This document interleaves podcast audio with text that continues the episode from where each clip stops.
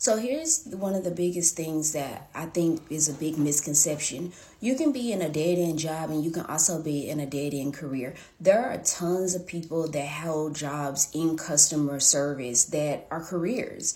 You have to think about there are directors of call center operations, there are VPs of customer success. Those are careers. There are tons of careers in customer service anything can become a career um, if you put strategy in place.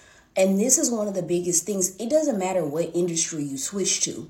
You can come to tech and be in a dead end career. There's people that have who don't want to be that get stuck at help desk.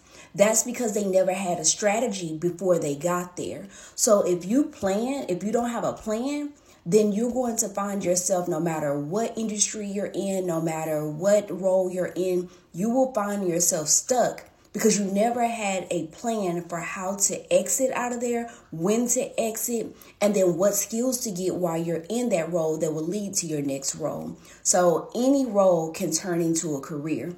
What you have to do is map out different career pathways to understand where does